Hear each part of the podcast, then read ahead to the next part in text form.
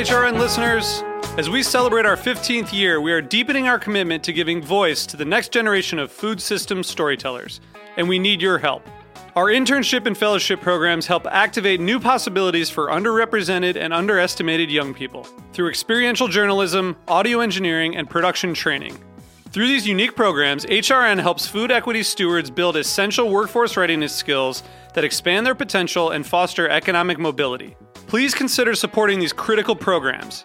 And with a minimum donation, you can be entered to win a dinner for two at an amazing restaurant in one of eight cities and tickets to a concert at a great venue in one of those cities. We have incredible partners across the country who have donated, as they also share our passion for helping to educate the next generation of food systems storytellers. Check out heritageradionetwork.org slash 15 to donate and enter to win today. That's heritageradionetwork.org slash 15 to donate and enter to win today. And make sure you donate before March 31st. Thank you.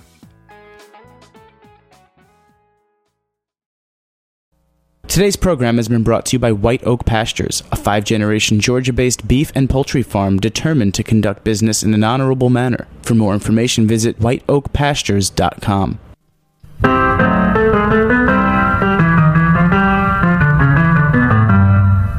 You're listening to HeritageRadioNetwork.com, bringing you the freshest radio in Brooklyn since 2009. Hear directly from chefs to farmers, artists to architects, authors to brewers, and everyone in between. Check out all of our shows on our website or by searching Heritage Radio Network in the iTunes Store.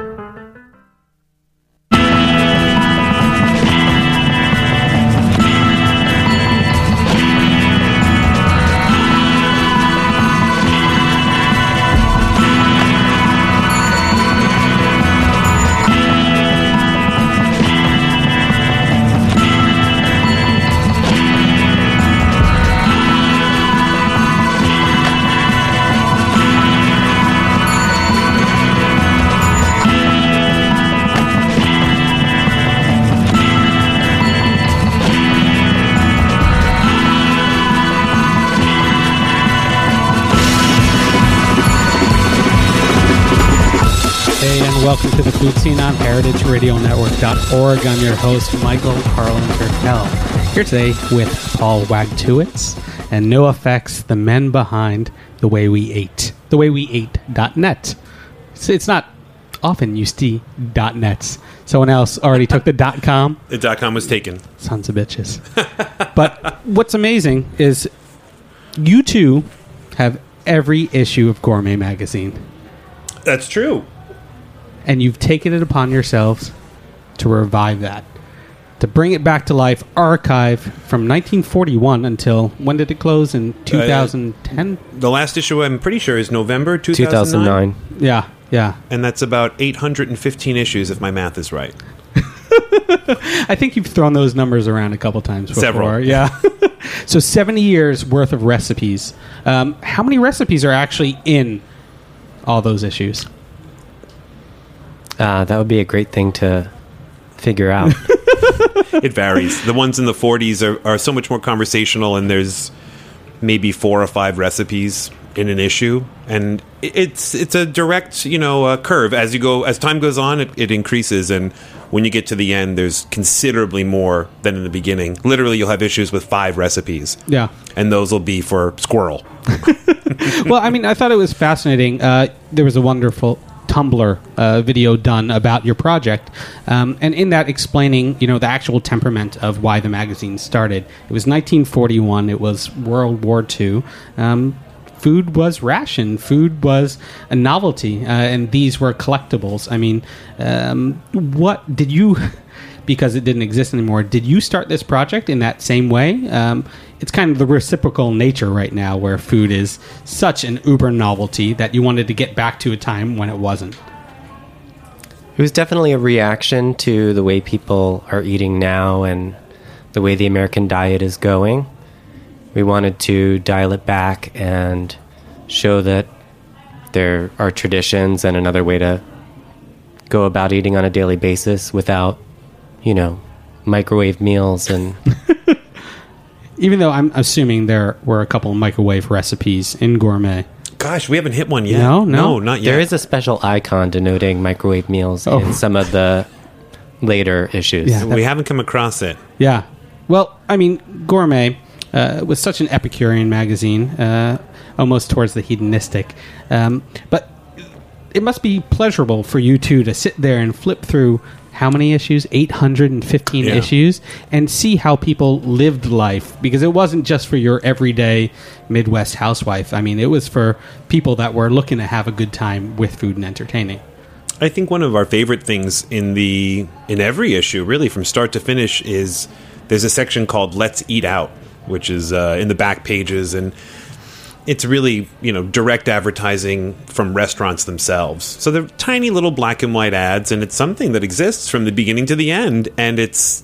You know, there's Danny's Hideaway and, and all these uh, the Silent Woman, you know, ridiculous restaurants and fun restaurants and classic restaurant Nirvana. Yeah. some it's that's kind of more of a true read than advertising because advertising is so aspirational and lofty and you know they're still ads but they're they're for restaurants and Yeah. they were you know they're not very lofty. They're very direct and they're very quick reads. So for us i think that's the most telling of any era what was really popular Yeah. versus what was aspirational So when you started this, and when did you actually start this blog? Recently, last year?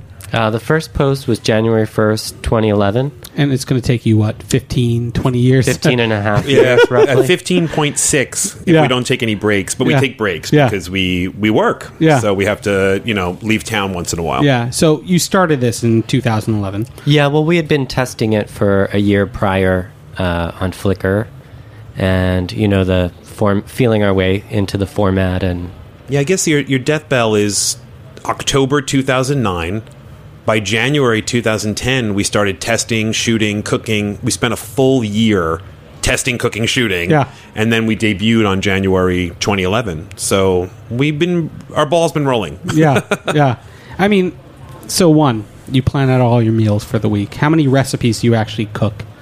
Uh, we do about three because we kind of felt like uh, three was a good number for really any, any anyone in America. We kind of thought three nights a week, you should be able to go home and make dinner. Yeah, And even if you can, it's a good goal Yeah. to say three nights a week, the normal average American human being should make dinner for their family or friends or whoever it is three nights a week.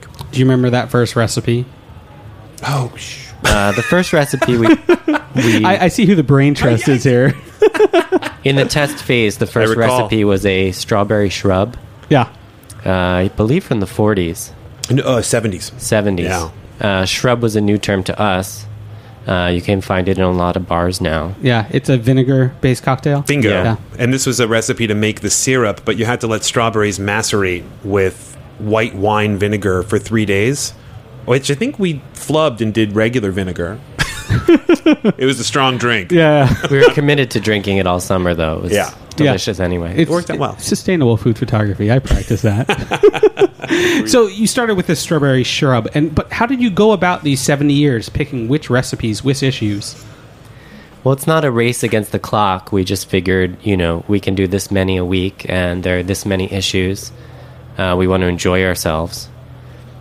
That's a, you know we do it on uh, it's really Sundays. Sundays is the time that you know if it's May we'll pull out a May. If it's December we'll pull out several Decembers or you know we'll try to really keep it interesting. You know we don't want to do a bunch of 40s in a row and we'll try to jump around but if it's you know like I said if it's May we'll stick to a May issue and right now it's June. So on Sunday we'll pull out June 43, June 75, June 99 and see just what looks interesting to us today. It must be fascinating though with uh, you know cuisine or you know New York being so hyper farm to table and seasonal um, to see whether or not things were seasonal. I mean, are there farmer market ingredients in you know the 40s, 50s, 60s, or is it all year round kind of produce from supermarkets?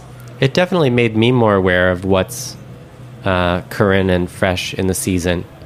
Um, Well, So- it is it is a monthly too, so really it's kind of directing its reader to what to do now Yeah. or what to do in the coming month or the month ahead. Yeah.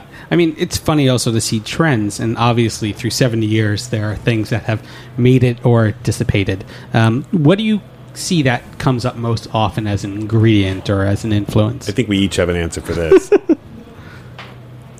I, for me, uh, aspic. Aspic proliferates. It goes from start to finish. Aspic, aspic. You know, it's it, I feel like the editors. I feel like it was. it wasn't ever popular, but it, the, the editors are kind of forcing a comeback on that perennially. It just keeps coming up over and over and over again. For me, I feel like aspic might be the single dish that appears from start to finish. Yeah, and can you explain what aspic is? Aspic, well, you know, traditionally you're uh, gelatinizing. What's the word for you? You're reducing bones to let them give up their gelatin, their natural, uh, you know, occurring gelatin, and it makes a beefy, meaty kind of Jello mold. Yeah, Uh, delicious sounding. Yeah. it's a it's a freestanding chilled mold. Uh, slices of tongue, fruit, you know, you name it. It's it's all across the board. But I can tell you, top secret, we're working on a tomato aspic right now, which seems to be at a, every aspic that ever lived. That's the one that today still kind of Yeah. lasts and people like. well, I mean, is it a preservation method or is it just something to put on the table and let wobble and let people spectacle There's about? probably a way to use the bones. yeah, It, I mean, that was something you, you hit the nail on the head. I think for us, it was we thought it was more like a gag and a presentation thing, but I, it seemed to us historically it was a way to use every part of the animal. yeah, Which how cool and how current. yeah, yeah. Well, I mean, also currently, the two of you are fantastic photographers, wining and dining yourselves uh, around New York and you know the greater nation, even worldwide. Um, you do a lot of food. You do a lot of travel. Paul, you do you know live concert. Why do you want to focus on this project so much? Everybody has to eat. One of the most wonderfully concise and to the point answers we've had on the Food Seen yet. Um, but yeah, but why gourmet? What were they recipes that resonated of your youth? You're from um, Baltimore. Baltimore, and- New York, Queens. Yeah, I mean, did your parents cook gourmet growing up? Did you care about the magazine? I was. I mean, my maybe in the '90s I was aware of it, but you know, my mom was a real home cook.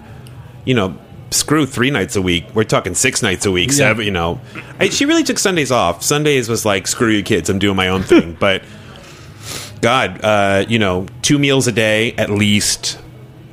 Five to six days a week with my mom, and she she had a talent that she could make everything hot and ready at the same time. A talent I still she could have you know five, six, seven things. Oh, you don't even see that in restaurants these days. I don't Some know of the how she- star ones. Yeah, I don't know how she did it. Yeah. And that was something I really looked up to. And, you know, just I think the happiness that everyone has with something that you make at home, something that you make yourself. But I do know something we found along the way was there was things that we made ourselves that we discovered kind of beat the pants off anything we could buy. yeah. Barbecue sauce. Barbecue sauce is one of them. Let, let- Paul, tell me about this barbecue sauce. You were so wonderful to don this jar, which will not last uh, past this weekend because I already have in my head an idea for it. but it's a five ingredient barbecue sauce, and what makes it so wonderful? Uh, well, we just had our friend Jenny Miller over for dinner, and her birth year was 81. Oh, yeah, I forgot about that. So uh, we chose. We try to do that. Yeah. If you're coming over for dinner, we try to make it from your birthday. Oh, that's ingenious. Yeah. We chose a menu called the Bachelor Party, which was very protein heavy. Very. Figure would please a couple, you know, ladies. Yeah. Uh, we made the most amazing spare ribs we've ever had, and the sauce is Chinese style. That's what it's called. Chinese style spare, uh, Chinese style barbecue sauce. yeah. And what are the five ingredients? Soy sauce, Uh, chili, Chili garlic paste. paste. Yeah. Uh, chili garlic paste, soy sauce, rice vinegar. brown sugar, uh, uh, s- tomato puree. That's it. Yeah. Five Oh, ingredients. yeah. I had to think about that. For a Yeah. second. yeah, five ingredients. But you know, combined, slow cooked. Um, all stovetop, all oven based. Uh, rarely do they really get out of the kitchen. It's there's very few, uh, you know, through the entire history that we've found. Rarely does the magazine direct you to cook outdoors. Oh, really? Yeah, So it's all about the hearth being the home. it works. Yeah. It's funny because, you know, as you guys are on the road and photographing stories, it feels like the majority is to go to this place or, you know, entertain outdoors, like grilling, but destination. Um, gourmet for so long was the destination is the home, you know, is where, you know, the family is. And I don't know, towards its later years, uh, it kind of got eccentric and And, you know, and I think the people that we've met from Gourmet have no shame about saying it's a travel magazine. Yeah. You know, and that it's that's such a big part of its identity for so long. But uh, you know, when it comes to home, Paul, I, you'll know this. We always kind of say to each other that there's five things that we never buy anymore, that we always make at home. You know, Uh, pasta, God, Yeah. yeah, we never buy pasta ever. Ice cream, tortillas, uh, ooh, bread. God, we never buy bread. We only make it. Yeah. Bread, ice cream, tortilla, pasta. There's one You more. guys always get hung up on the fifth ingredient. Yeah. Is it tomato puree again? It's not. Yeah, uh, maybe it's iced tea. I don't know. yeah. We do say frequently that there's five things that we never buy anymore, but I'm having trouble on the fifth. We'll, we'll come back to that one. but pasta, ice cream, tortilla, bread, are these things that you guys used to cook prior to diving into this project? No, never. Never. Not once, ever. I mean, pasta is plentiful. You can buy it anywhere, you Yeah. know, and it's great, but you know, once you make it at home and you have your own, it's considerably better. Yeah. You know, uh, I think ice cream and bread, it's really about avoiding stabilizers. And that, you know, th- those are things that we don't want to eat. So that's kind of a big reason why we make it. Um, tortillas, we kind of have a whole story about. Tortillas are we've kind of noticed from the beginning to the end, there's always these taco recipes. And what you find out is, you know, I mean, in 1950s, it's introducing tacos, this dish you've never heard of, you know? Step one, get some lard and make some tortillas, flour tortillas. As you get to the 60s, it's, you know, uh, something in there is canned. By the time you get to the 80s, it's step one, buy tortillas. And by the time you get to the end, like 2009, it's how to make tacos in five minutes. Yeah. And every ingredient is prepackaged. Wow. So for us, that was something that we talk about dialing it back. That was something we wanted to really. The, the more the ingredients were from scratch, far from making cheese yourself, Yeah. they were. It was incredible. You know, it was like I can't believe this is a taco because it's amazing. Right? Yeah. And you realize how cyclical everything is. you know it, it, it- that there's dishes that appear again and again but the trend is you know sometimes that's a political reason get out of the kitchen and enjoy your life a little bit more that's a valid reason Yeah. but you know we kind of want to get in the kitchen and enjoy our life a little more Excellent. Well, we're going to take a quick break, come back and talk about your East Village kitchen, which the magic happens. You've been listening to the Food Seen on heritageradionetwork.org. We'll be right back.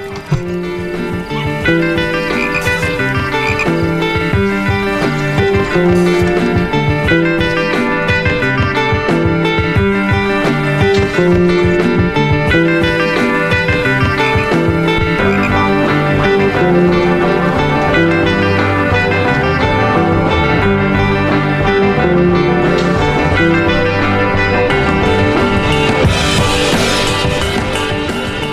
Oak Pastures is a 146 year old multi generational family farm that works in cooperation with nature to produce artisan meat that is safe, healthy, nutritious, and good to eat. Without fail, we ensure that our production practices are economically practical, ecologically sustainable, and that the animals are always humanely treated. We never falter in our determination to conduct our business in an honorable manner. For more information, visit whiteoakpastures.com.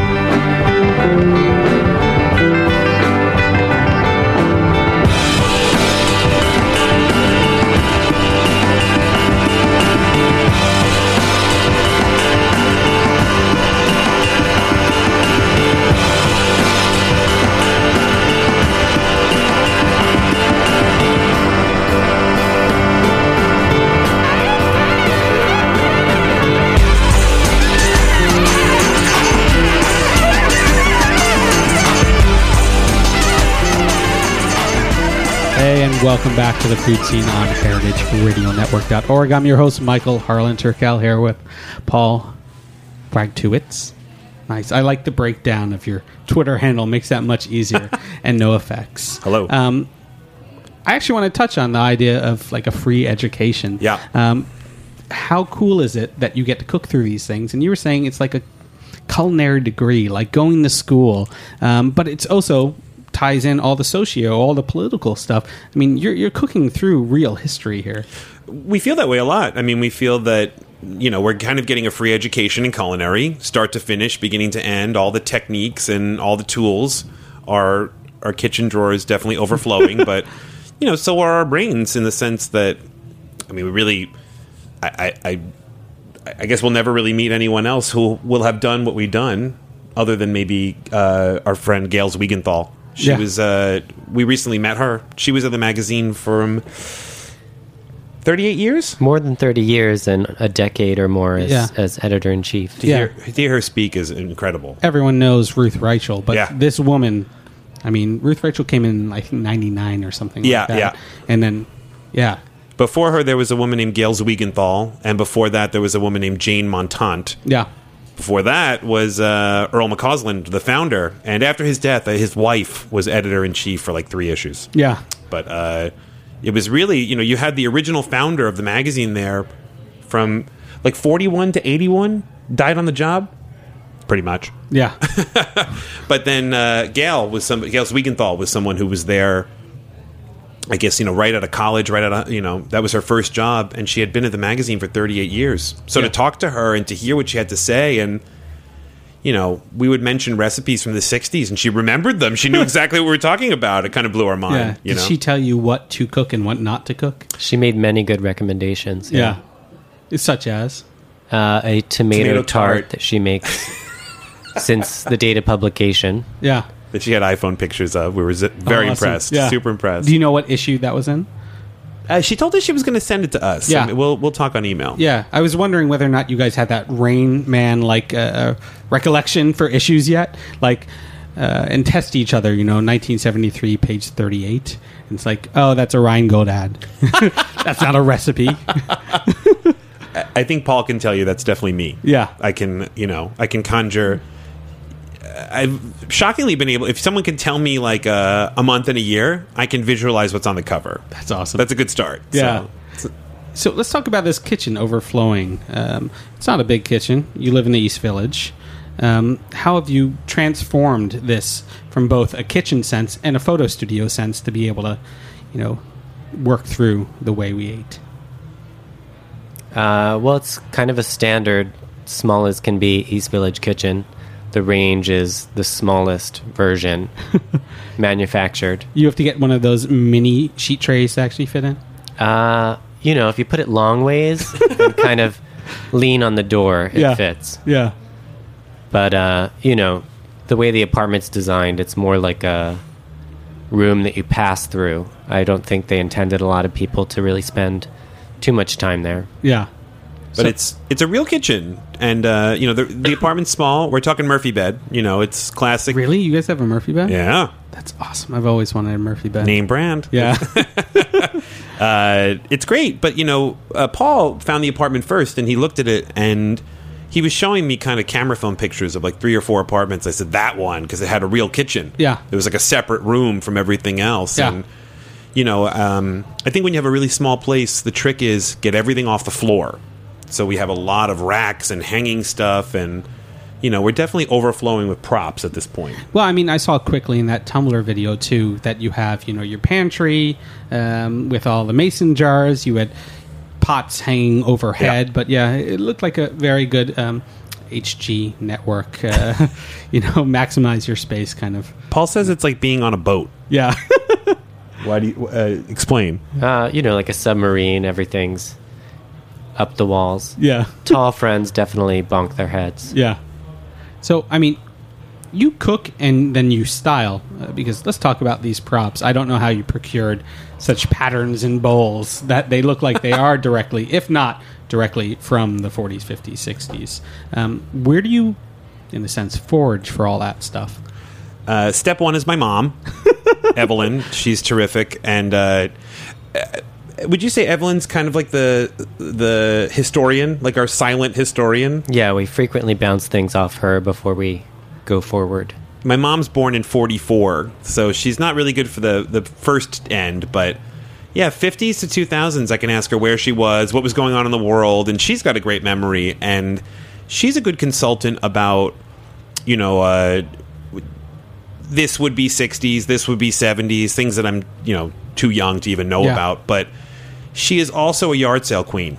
So she's been feeding us a little bit some knives, forks, spoons, things like that. She's just getting her engine. She's recently retired, so Yeah. she's getting her engines warmed up. So, are you trying to replicate the image exactly from the page, or is it just trying to kind of reference the the mood, reference the era? we generally try to pick Im- recipes that are not photographed. Oh, Uh, and then we have a collection of fabrics. Uh, we just try to loosely reference the era. yeah, But I mean, you know, gourmet and its history had some of the finest photography. You know, you have Ronny Jaques, you have uh, Romulo Yanes, all these wonderful, wonder, um, you know, Louis Le- Louis Lemus, all these great, amazing, prolific like food and lifestyle travel photographers. We love them and we respect them, and they're they're just amazing contributors. That's a big part of the reason why we don't want to try to tackle something that's already been photographed. But then it's you know we can do whatever we want. yeah. What is your lighting setup? I mean, is is there a schematic for how you shoot each set? Uh, you know, it, uh, it, play the ball as it lies. You know, I mean, if if however it looks, like we don't really kind of set up the light until the dish is like pretty close, and we have an idea. But you know, Sometimes natural light will do if it's the right time of day. Sometimes we go to the roof. Yeah, we're trying to get out of the house a little more. Yeah, Because I mean that also happened with gourmet, yeah. so they're they're inspiring show us. on the road. But uh, no, we do a lot of strobe. We do a lot of uh, single light, double light, you know, whatever it requires. But I will say that to answer your question, there's no formula. yeah, You know, we're just, it's really, you know, like we know, when something's in front of you, you can really be inspired by it. yeah. So, what have been the most inspirational dishes? I mean, there, there are so many really cool ones. I, I love the meringues, the you know all the Japanese references that are scattered throughout when it used to be called Oriental, um, tostone, Swedish coffee ring. What have been some of your favorite to cook and to photograph? I try to think of those things that we, oh, the, what about the pancakes? You could talk about that. Uh, the pancakes or the potato cakes? Oh, the you well, yeah. rosti. You could start with, yeah. Yeah, Uh, I love latkes, like anything made from potatoes. Really reminds me of childhood and my grandma.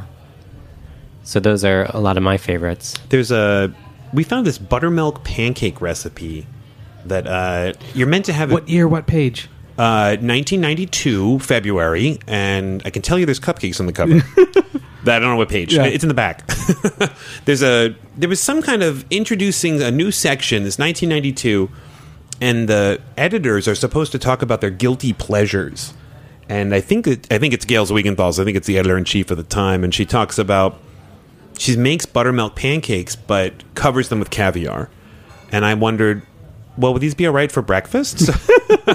That's something we make a lot. It's like giant blinis. Yeah, yeah, yeah, yeah. That's that's a big hit. Um, any uh, ooh fricassees? We make those a lot. Those come up a lot. That's a, what is a fricassee? I mean, I hear it. I have an idea of what it is, but I'm not 100 percent sure. You're taking a whole chicken. Yeah. What's funny, and to talk to my mom too, is we find that like you ask my mom about buying chicken parts pre 1970, and she's like.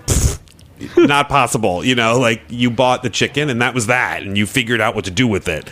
You would never buy just a chicken breast; it was unheard of. But uh, according to her, uh, oh, I lost it. What was it? Uh, oh, the fricassee. Yeah, sorry. Um, you're taking a whole bird, you're cutting it up, and you're kind of cooking it in a way that you don't have to really pay attention to the light meat and the dark meat. It's a braise, you know. It's a coq au vin, a very famous fricassee. Oh, really? Indeed. Fascinating. Um, I hate to be blasphemous, but what have been such a, some of the worst meals Ooh. that you guys have cooked? It's cocktails. Yeah. the cocktails are are uh, they never seem to get it right.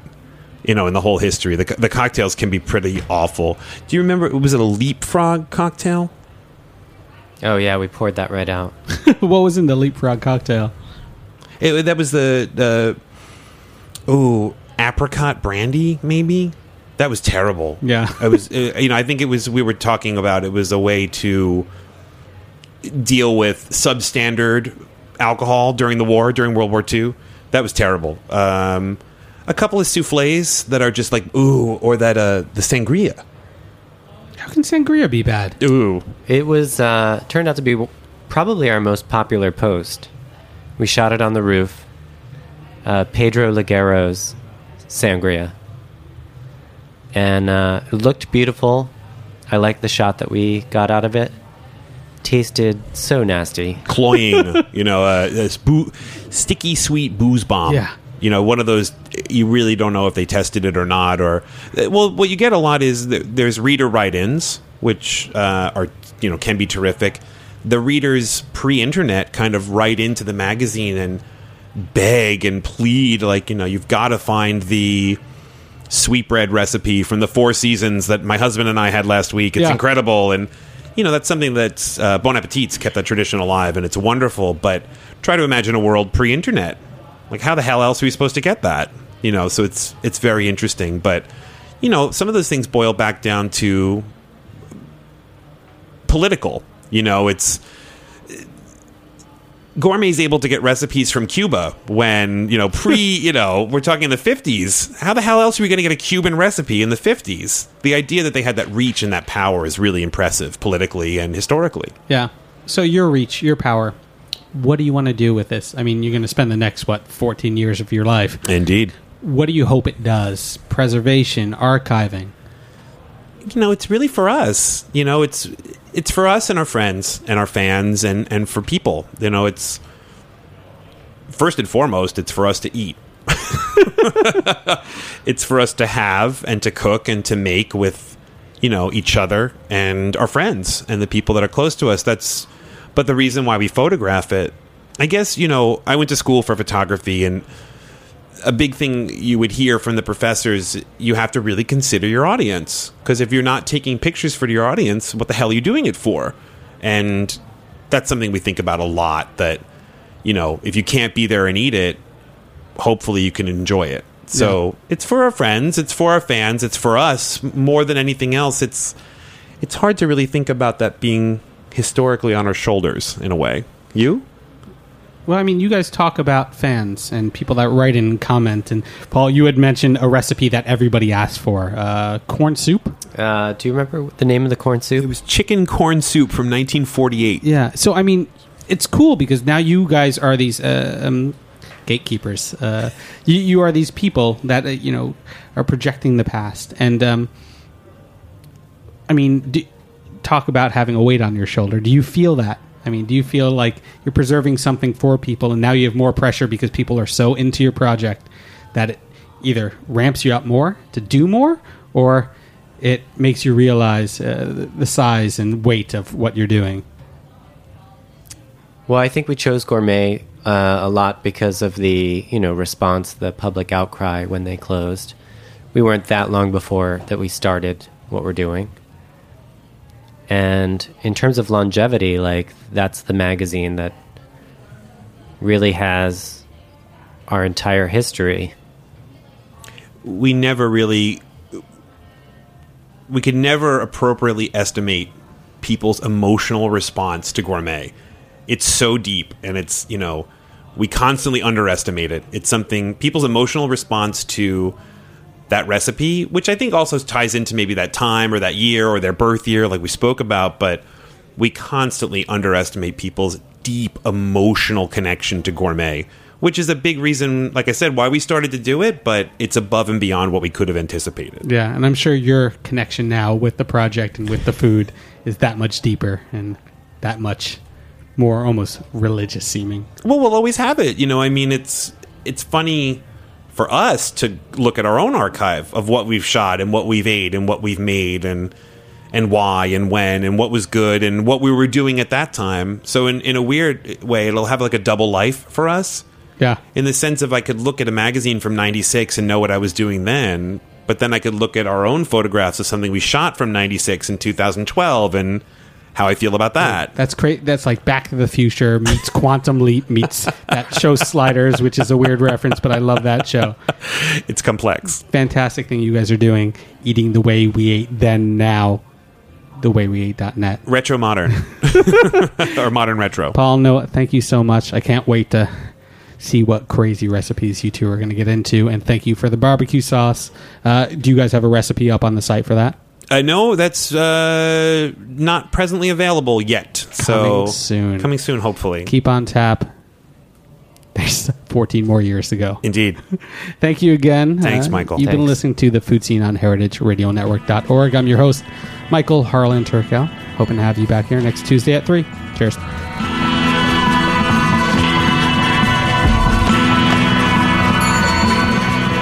Thanks for listening to this program on the Heritage Radio Network. You can find all of our archived programs on heritageradionetwork.com, as well as a schedule of upcoming live shows. You can also podcast all of our programs on iTunes by searching Heritage Radio Network in the iTunes Store. You can find us on Facebook and follow us on Twitter for up to date news and information. Thanks for listening.